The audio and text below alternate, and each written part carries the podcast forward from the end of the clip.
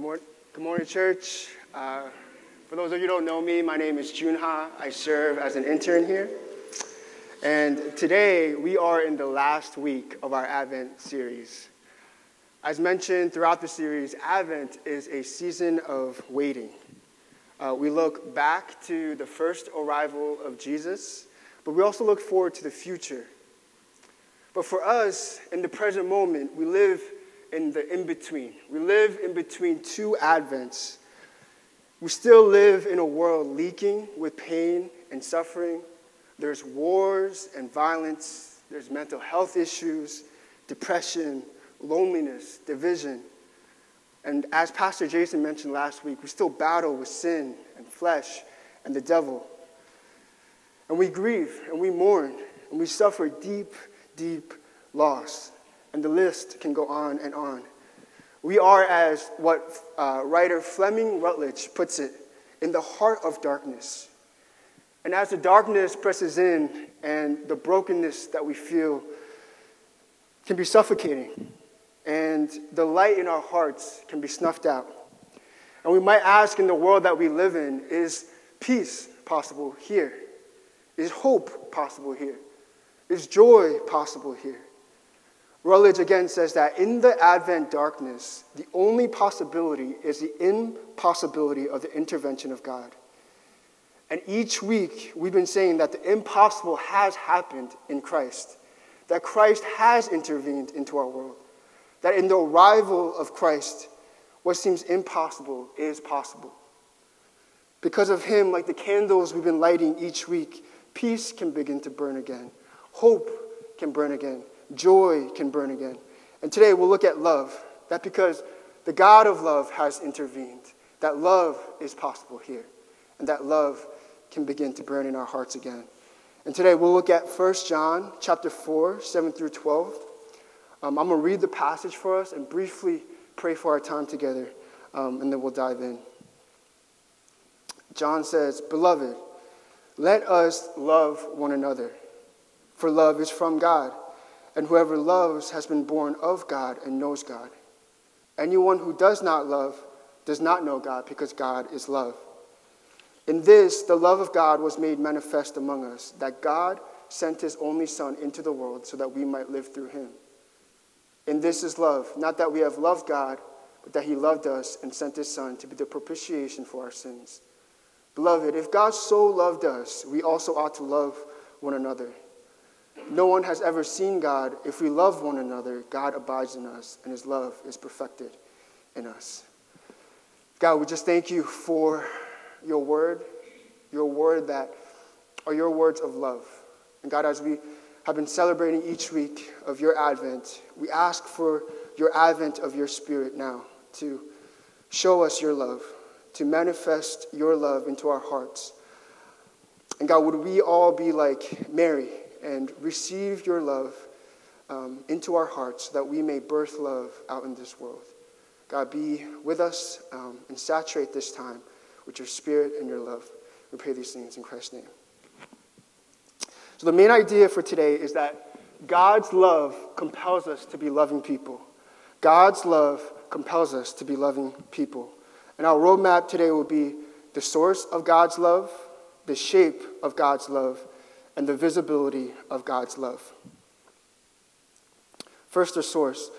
John says, "Beloved, let us love one another, for love is from God, and whoever loves has been born of God and knows God. Anyone who does not love does not know God, because God is love." John here encourages us to love. He says we should love because we know him and we're born of him. And those who don't love don't know him as the God of love. Now, when I was preparing, the phrase "God is love" in verse eight stuck out. Given the heart of darkness that we live in and experience, I wonder, does this ring true for you? Does it ring true for me that God is love? I think sometimes in our difficult moments, we can start to question God's love. We might say things like, "God, if you were really love, I wouldn't be in this situation right now. If you were really love, you would get me out of this circumstance. You would get me this job. I wouldn't be struggling financially. I would have passed this test. You would have gotten me the bye in my fantasy football playoffs." What is it for you that makes you question God's love? But I wonder if this statement by John, that God is love, can serve as a sort of anchor for us. Because the truth is, whatever we go through, whatever hardship, and whatever you feel about God, it won't change who he is. He is a God of love. That's who he is today. That's who he is tomorrow. That's who he is forevermore, as Hebrews thirteen tells us. He does not change. He will always be love. And as one commentator writes, all of God's activity is loving activity. And if that's the case, maybe what John and what that phrase kind of invites us to is a perspective shift, that instead of letting our circumstances dictate and shape whether God is loving or not, but rather to let God, who is love, to see our circumstances differently. And perhaps underneath that pain and the suffering and underneath the darkness that we go through, there's a gift there for us, that we trust that his loving presence will meet, meet us there, meet us in the darkness. And isn't that Advent, that love came down at Christmas, that love came into the darkness? And the mystery of Advent is that it happens in a way that we don't expect. It doesn't come pretty in a nice box with a bow on it underneath a tree. But love can come, and often does come, in a small and hidden way, like Jesus coming in the form of a baby, baby hidden in, inside a barn. And perhaps what we need is new eyes to see that, to see that love. And I think this is important because seeing God as love will help us to see those around us differently. If God is love, he's created the world. He sustains the world. He redeems the world in love. That means those made in his image and those, and those in the world he has created, created deeply matter to him and are deeply important to him. And those who, have, who know him and have been born of him share in this love. We love what he loves. The people in the world that matter to him begins to matter to us. However, you might be already asking yourself this, whether you're a Christian or not today. Do you need to know God to love? John says, anyone who does not love does not know God. Does that mean that those who don't believe in God can't love? No, right? We, we, we see people loving their friends, their family, their communities, strangers. And this is good. This is beautiful. It, it, it shows that we are made in the image of the one who is love. So what is the love that John talks about here that requires knowing him and being born of him? The love John is using is this agape love. John Stott, he describes it as a self-sacrificial love, the seeking of another's positive good at one's own cost. Pastor Torrey called it a one-way love. Another writer distinguishes love from affections. He says, affection is not love. It's an expression of God's love. Love is a settled will working in the direction of another for the growth of their good. And if I were to maybe put all that in a sentence, God's love is his unconditional, sacrificial commitment to the good and flourishing of others, even his enemies, even at great cost to himself. So if this describes God's love, how did he show us this love? How did he love us in this way? That leads me to my second point, the shape of God's love.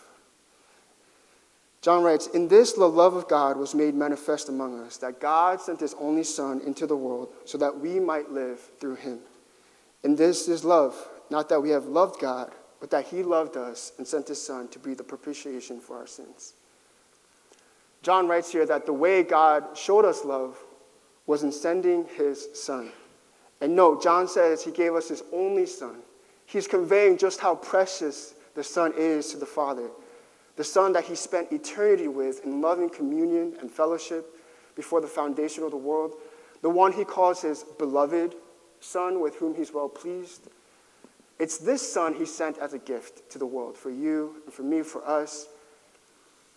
And if love could be measured by how much one is willing to give up for another, then God, God loves us an infinite amount. For he gave us his infinite Son. In other words, there's no bounds, there's no limits to his love for you. Like we sung today, it's, it's, it's immeasurable. This is why the psalmist sings, your steadfast love extends to the heavens, or your love is higher than the heavens. There was nothing that God wasn't willing to give to the world for its good, even if it meant sending his own Son whom he deeply, deeply loves.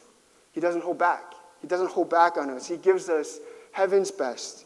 He gives us his very heart. John Stott says, a greater self-giving than God's gift of his son there has never been nor could be. And this love is even more stunning when we see who he gives this love to.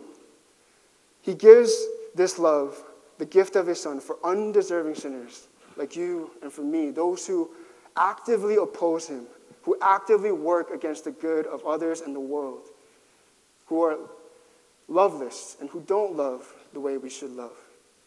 Romans five eight says, but God shows his love for us in that while we were sinners, Christ died for us. Rather than giving us what we're owed because of our sin, which is an eternal separation from his presence of peace and joy and hope and love, he gives us his son. He gives us Christ. And how did Christ show us this love? Verse nine says, he was sent so that he was sent so that he may give others life. And he's implying that his whole purpose in being sent here was to give others life. His whole life was committed to the good and the flourishing of others from when he was born to when he died. Matthew twenty twenty-eight says, even as the Son of Man came, not to be served, but to serve, and to give his life as a ransom for many. The thief only, in John ten ten, he says, the thief only comes to steal, kill, and destroy. I came that they may have life and have it abundantly. Christ, he didn't come to secure life for himself, to secure money or possessions or power. Rather, he comes to give all of that away, to give himself away for the good of others. He empties himself of life so that we and those who call on him may be full of it. And all throughout the Gospels, you see this life of love in serving others, whether it's healing the sick, the blind, the lame, the lepers. He's raising the dead. You see him show compassion to the outcast, to those on the margins of society. You see him washing the disciples' feet. But I want to zoom in on a scene in Jesus' life briefly where we see this love at work. It's in Luke twenty-two, verses thirty-nine through forty-six, and Jesus is in the Garden of Gethsemane. And I'm going to read it for us. It'll be on the screen. It says, he came out and went, as was his custom, to the Mount of Olives, and the disciples followed him. And when he came to the place, he said to them, pray that you may not enter into temptation. And he withdrew from them about a stone's throw and knelt down and prayed, saying, Father, if you are willing, remove this cup from me. Nevertheless, not my will, but yours be done. And there appeared to him an angel from heaven, strengthening him.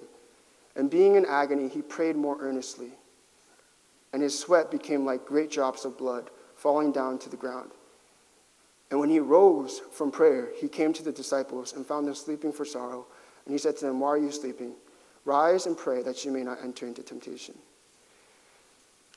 Throughout the Gospels, we see Jesus telling the disciples this phrase, the Son of Man will be delivered up to be killed at the hands of sinful men. And as his death is approaching, we see him here going to the Father to pray. He says, Father, if you are willing, remove this cup from me.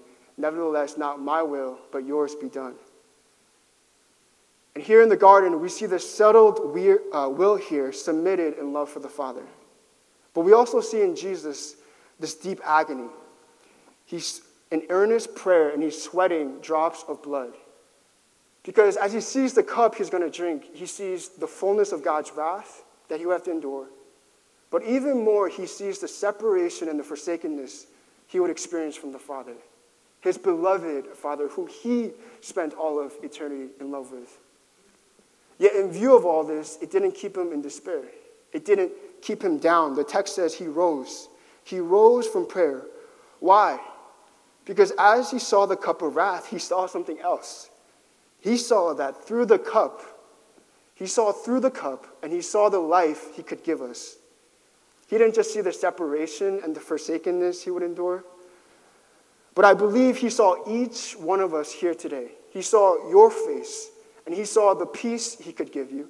He saw the joy he could give you, and he saw the love he could give you.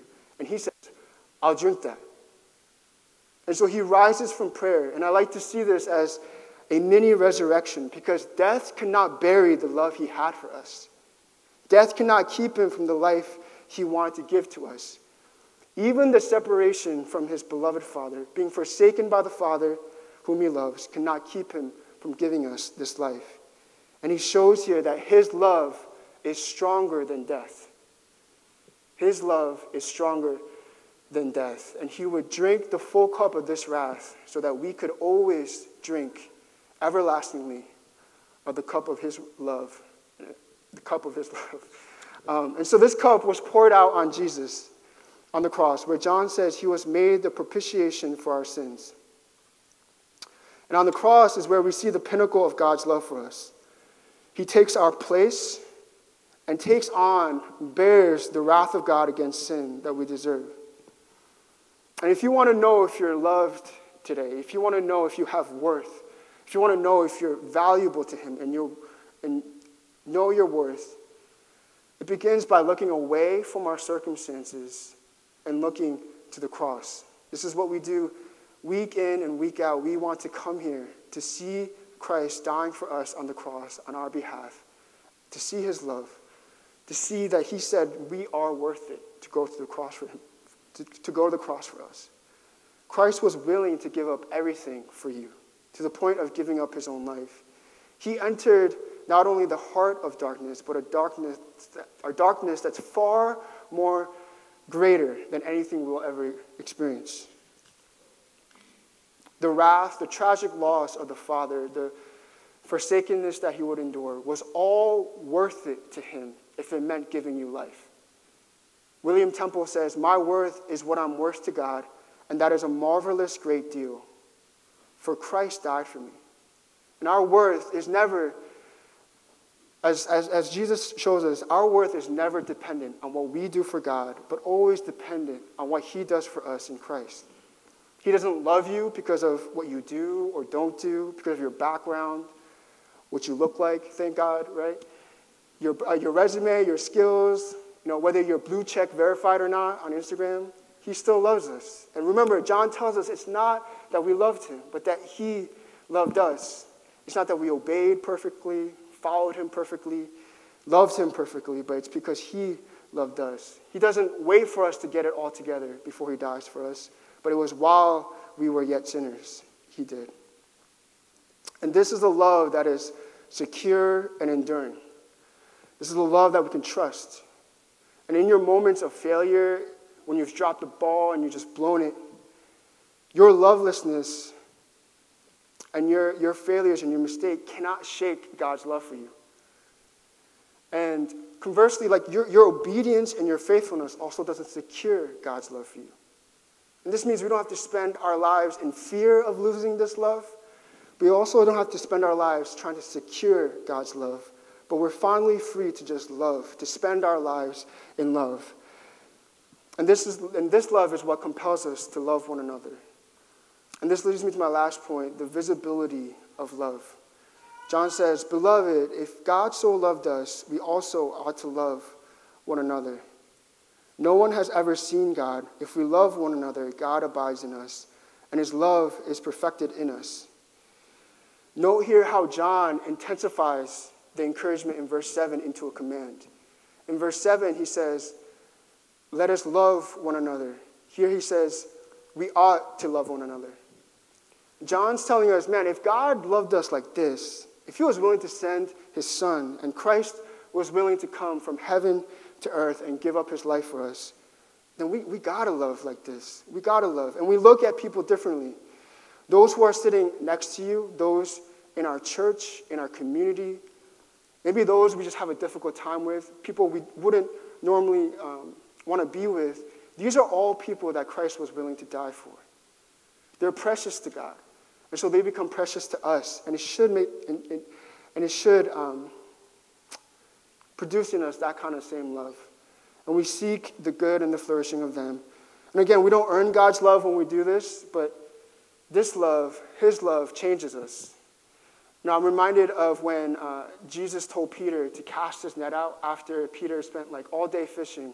It's like, what? You want me to cast my net out after I just fished all day and didn't catch anything? And when Peter pulls up this abundance of fish, to the point where the nets are breaking. Peter responds by saying, "Depart from me, for, I'm sinf- for I am a sinful man." And what's going on there? It was the abundance and generosity of God that made Peter repent and change. And in a similar way, I think when we receive this love, it changes us. It compels us to move away from see- uh, so- solely seeking our own good and our own flourishing, our own comforts, and it moves us to be committed to another's good for their flourishing. And it empowers us because if God has secured life for us, if he secures us in love and he holds us in love, and we know that he'll always care for us and provide for us, that he will never leave us or forsake us, we don't always, we don't have to be um, gripping onto our lives, gripping onto what we have, but his grip on us can make us loosen our grip on our lives, and we can give our lives away. We freely give our time, our talents, our resources, in love for others, in service of them, uh, to build them up, to build them up. And at a deeper level, I believe that God's love compels us to love others solely for their sake. And I think one of the things that get in the way of real love for us sometimes is that we spend so much time trying to be lovable to others, trying to get their attention, trying to be acknowledged, trying to be seen, that we actually never end up loving. All of our acts of love are really just ways to be loved by them, then rather rather than a, out of a love for them. It's a it's this self-seeking love, although we do this outward acts of love. But if we have the secure love of the Father, we can freely love solely for their sake, solely for them, regardless of their response or regardless of how they, um, whether they re- reciprocate our love or whether they appreciate our love. We can solely love them because Christ loves them, and Christ was willing to die for them. But also through Christ, we're also able to love across differences.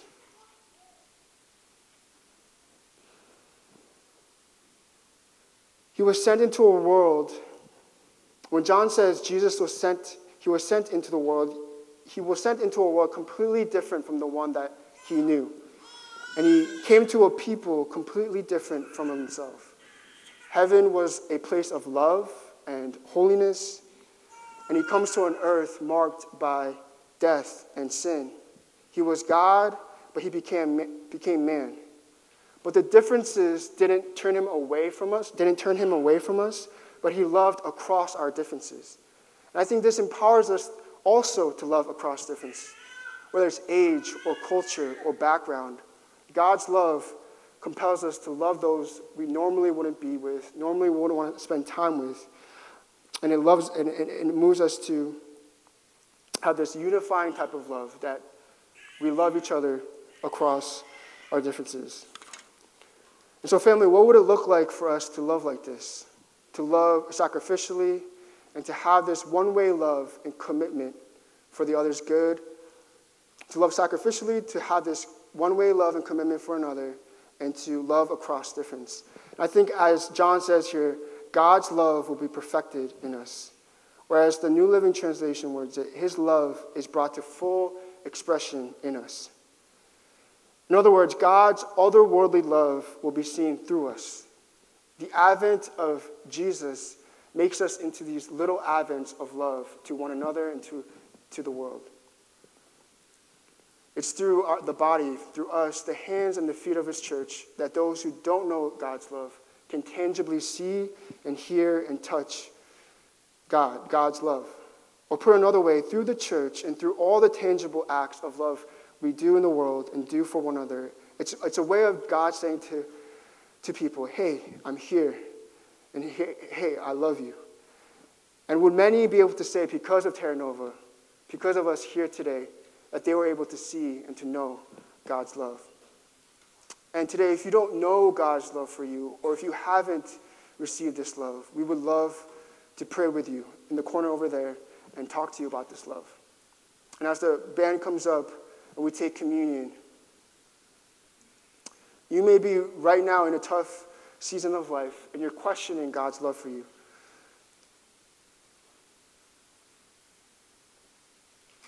And as you contemplate before communion, maybe this can be a time where we can look at him loving us to look at the one who loves us,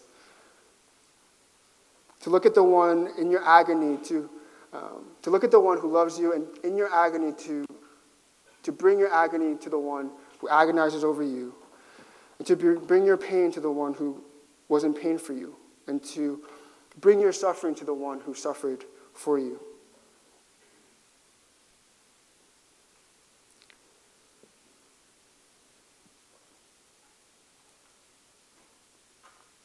Sorry. Um, yeah, and then we take the bread and the and the cup to know that God's love is as real as the bread you eat and the juice and the cup that you drink. Let me pray for us. God, I, we thank you for your love and for your word, um, for shining your love into this world. And, we, and God, I just ask that your love would be tangibly seen through our lives and through our acts of love. Um, God, be with us, and as we await um, your arrival next week, as we celebrate Christmas, um, we ask that you would fill our hearts um, with your love today. We pray all these things in Christ's name. Amen.